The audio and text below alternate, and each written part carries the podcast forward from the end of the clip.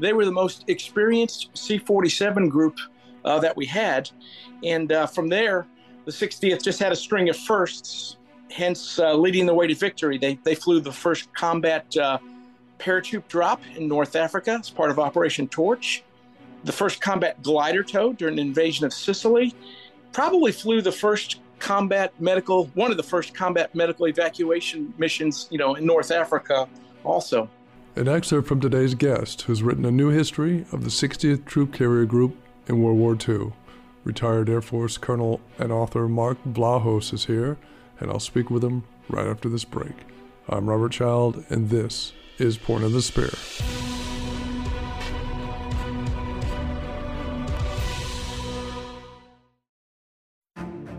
I've just released a brand new documentary you can watch online for free on Tubi, the streaming service from Fox. The show is called Weather and Warfare Millennia to Modern Time. Weather and Warfare dramatically retraces the meteorological forces during battlefield engagements that doomed or saved civilizations.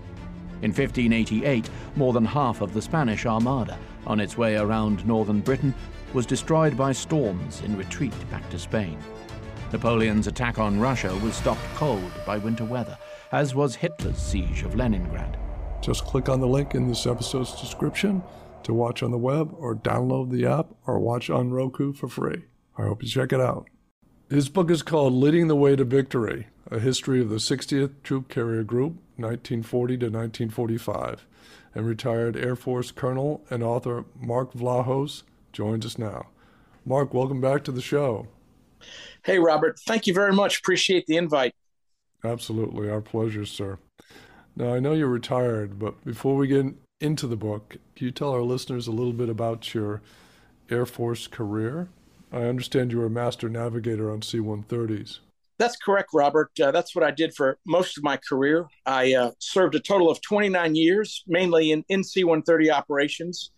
I had the honor to uh, command a C 130 squadron in combat for a year in Afghanistan, serve as a vice wing commander at Little Rock Air Force Base, uh, along with my uh, obligatory, you know, Pentagon and joint, you know, staff assignments. I, I also did a special duty assignment, four years flying presidential flight support with the 89th, 89th Airlift Wing on Boeing 707s at Andrews Air Force Base. So uh, the Air Force allowed this ordinary guy to do extraordinary things. Yeah, I remember that from our last conversation. You flew. Did you fly Air Force One or did you fly a, a president um, uh, no, sir. I was in the squadron that mainly flew Air Force Two, the Vice President, the Secretary of State, Secretary of Defense, cabinet level uh, uh, folks on shuttle diplomacy missions. Is what I did. Yeah, I remember that. Yeah. Well, tell us about the 60th Troop Carrier Group. What set it apart, and how how would you define it? Yeah, the uh, the 60th uh, was a was a great group. Remember, they were activated one year prior to Pearl Harbor. So they had brand new C 47s. Uh, they were the first group to deploy to the European theater in C 47 group, that is, to deploy to England in World War II uh, with their new aircraft. And at the time, they were the most experienced C 47 group uh, that we had. And uh, from there, the 60th just had a string of firsts hence uh, leading the way to victory. They they flew the first combat uh, paratroop drop in North Africa as part of Operation Torch, the first combat glider tow during the invasion of Sicily, probably flew the first combat medical one of the first combat medical evacuation missions you know in North Africa also. Wow. Were they one of the first troop carrier groups formed? Uh, yes, one of the first. I believe the first was actually the 10th Troop Carrier Group, which uh, remained stateside for a large part of the war. They were actually the group that was training pilots, transition training to f- how to fly the C 47. But uh, part of their, they actually deployed overseas uh, to the Pacific uh, in 1944. Let's see. Yeah. Now, I know you interviewed World War II veterans for your last book, and our World War II veterans are getting quite old now. Did you interview any veterans for this book? And are there any that stand out to you? Yeah, unfortunately, I started the research for this book in in, in uh, 2020, and at that time, uh, I couldn't find a, a living 60th group member. I I did, however, obviously meet several sons and daughters and of 60th Troop Carrier Group uh, original members. Uh, one of them, Andy Hines, I used ask one who stands out. Uh, his father, uh, Captain Edison Hines, D. Hines, flew Operation Torch, so the first combat mission. So it was great meeting Andy. Andy provided a lot of pictures for my book, which I was really excited about. Wow, what was um, do other any other uh, of the uh, pilots stand out to you from the 60th? Oh Lord, there are just just several. Um, the uh, Colonel Gall- Galligan, who commanded the group for nearly two years overseas, uh, obviously he was one of the original pilots who flew the invasion of North Africa, Operation Torch. Uh, so yeah, Mike Galligan, just uh, an outstanding mm-hmm. leader and pilot, who ended up being the group commander for a large portion overseas. Wow. Now, I know you have an interest in World War II gliders. Um, tell us about your involvement with the World War II Glider Pilots Association. Yeah, it's a uh, well. Well, first of all, their name has changed slightly. It, they're uh, it's the National World War II Glider Pilots Committee, but oh. uh, it, it is what used to be the association. And uh, but they are probably the one of the most active World War II organizations around. Uh, I, I, sit on the executive committee, which you can consider their board of directors, and I'm a member of their uh, international Leon B. Spencer research team, which maintains a database of over 6,000 World War II glider pilots and conducts conducts free research for families. And uh, I'll put a plug in for this. Uh, their reunion this year will be held at the United States Air Force Academy in October. Uh, you won't want to miss that. Uh, we had two living glider pilots at the last reunion uh, last right. fall, which I spoke at. And uh, this fall, you need to be a member to come to the reunion, but it's going to be at the Air Force Academy this fall, and we're going to have a great time in, in Colorado Springs. Now, I know you're in Texas, and there's a great museum down in Texas that I've been to in Lubbock uh, called the Silent yeah. Wings Museum.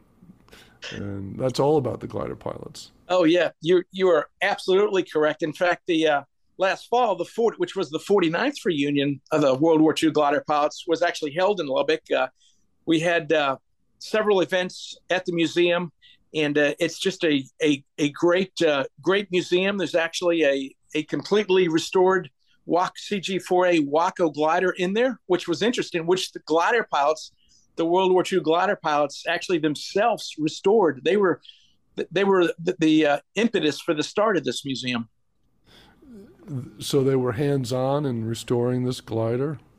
Exactly. Yes, sir. That uh, wow.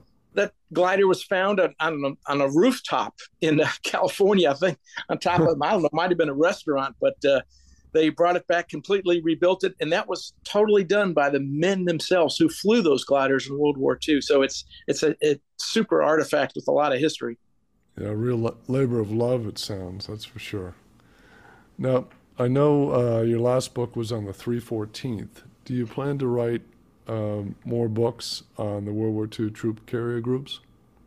Uh, God willing, I have uh, two more books in the works right now, Robert. Uh, I'm going to take a break from unit histories. My, my next book, I'm 20,000 words into it, will be entitled American Glider Pilots in Sicily. And it's, mm. it'll be a, an untold story of bravery and valor of uh, 26 American glider pilots that volunteered to fly with the British just 24 hours prior to the invasion of Sicily. They didn't even know they what they were volunteering for. Just that they knew they were going to fly a mission. They did not know it was the invasion of Sicily, and and that's what. Uh, after that, I plan on writing. Go back to a unit history of the 62nd Troop Carrier Group, another one of the early war troop carrier groups, sister group to the 60th. Oh, I see. Great. Now, the invasion of Sicily, was that the invasion where there was a friendly fire incident? Oh, yes, sir. Op- Operation Husky, there were uh, several bad things that happened on, during the invasion of Sicily. Uh, both the British Navy shot down uh, or forced shot or forced down six C 47s, and sadly, our own U.S. Navy shot down 23 C 47s uh, that were headed towards the American sector, you know, with paratroopers. Uh, just to really, uh, it, sadly, a lot of lives were lost. Lessons were learned in blood, but the good news is uh, Army planners studied these lessons learned and applied. Obviously, these lessons learned to later airborne operations in the European that proved to be very successful in uh, in Europe in 44 and 40, 1945. Yeah, I, I remember uh, from my research that one of those lessons was the uh, plane identification. That's why they painted the stripes at Normandy. That, that's exactly right. Yeah, you're you're totally correct. That's a, the purpose of those invasion stripes were for friendly identification. Yeah, yeah. Such great history.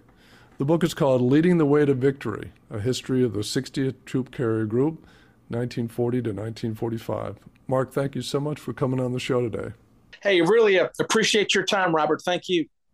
That's it for this episode. Thank you so much for joining me. And if you like what you hear, leave a review or rating or just click the follow button.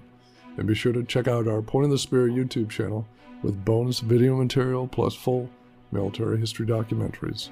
There's tons to explore and I hope you check it out. I'm Robert Child, and this has been Point of the Spear. Music licensed from AudioBlocks.com. Point of the Spear is produced by RSC Media Group.